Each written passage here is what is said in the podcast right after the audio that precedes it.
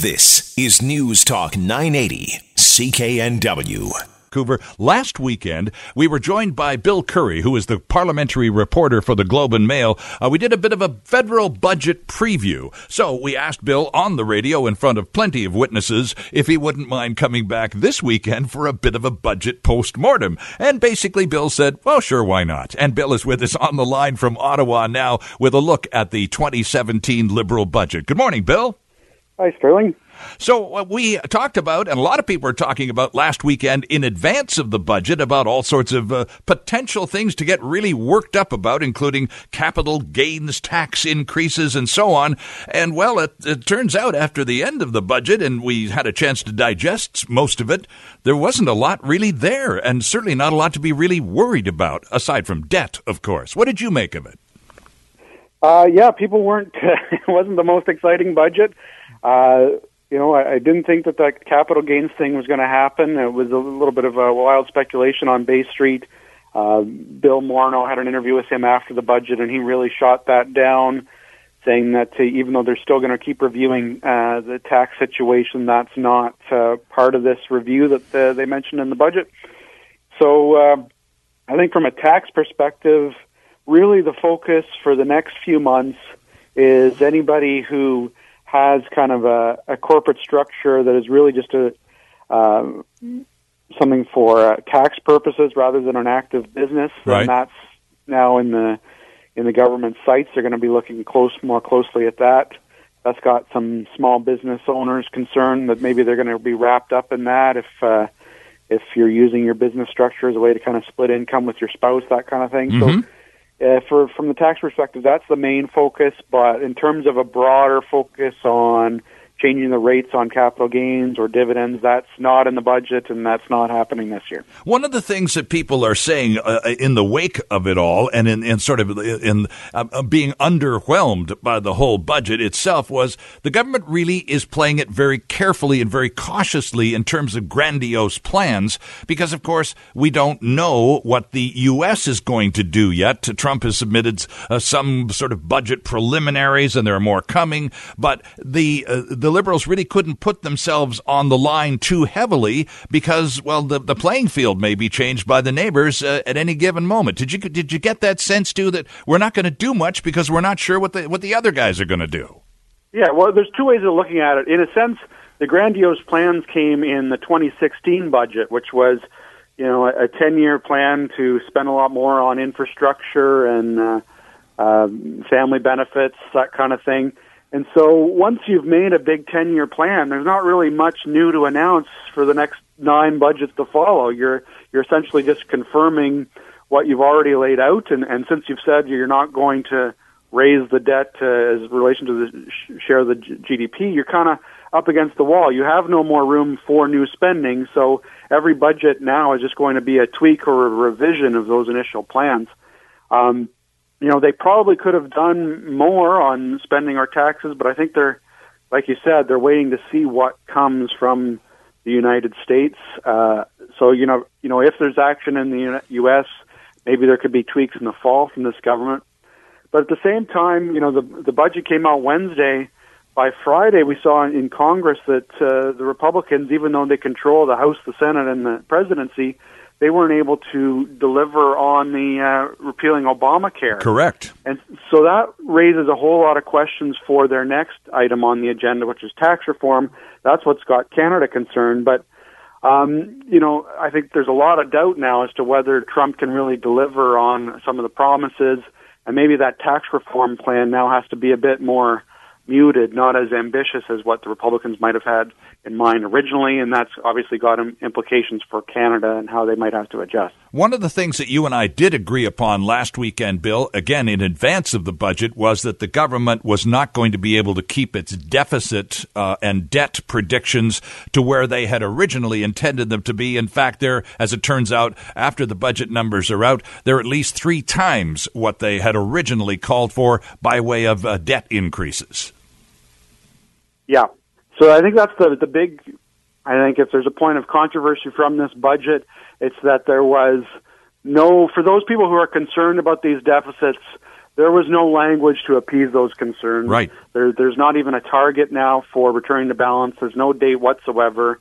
Um, you know, and you'll find economists essentially they're they're following through on a plan that or a suggestion that was made by David Dodge, the former Bank of Canada governor, who has said essentially that you know as long as deficits are relatively small and you're not growing the debt as the size of the economy, deficits are not a big deal. And so that's that's the thinking. But there's a lot of economists who say, you know, hold on, these can be a big deal. Uh, Craig Wright, the chief economist of the RBC, said, you know, um, you know, arguably we're closer to the next recession than we are to the last one, and and uh, you know we might not be prepared for that if, if you know if our finances aren't in great shape it means we can't respond like we did last time when there was a big recession because we're already up against it. Well, that's true. That's very true. We're talking with Bill Curry, who is the parliamentary reporter for the Globe and Mail, uh, live from Ottawa. And Bill, one of the a, a, couple of little things. Of course, they increased the the taxes on booze and smokes. That's pretty much a given. They that's that that's the go to file.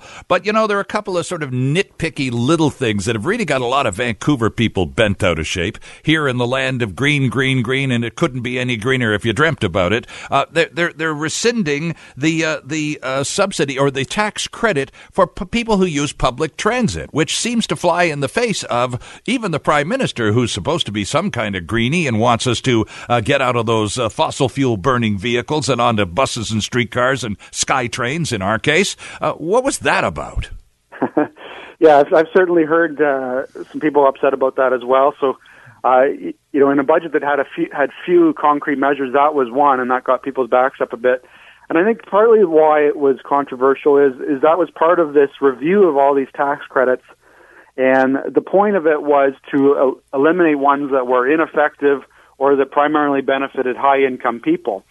And so they eliminated that one, arguing that it was ineffective. But you can't really argue that that primarily benefited high income people because lots of people could use it. So and then they didn't really do that much on tax credits that were really for high income people. So uh, I think that's part of the issue. Um, but as for the credit specifically, I mean, you only get a tax credit if you uh, you know make enough money to qualify for tax. So a lot of the low income people never got that tax credit in the first place.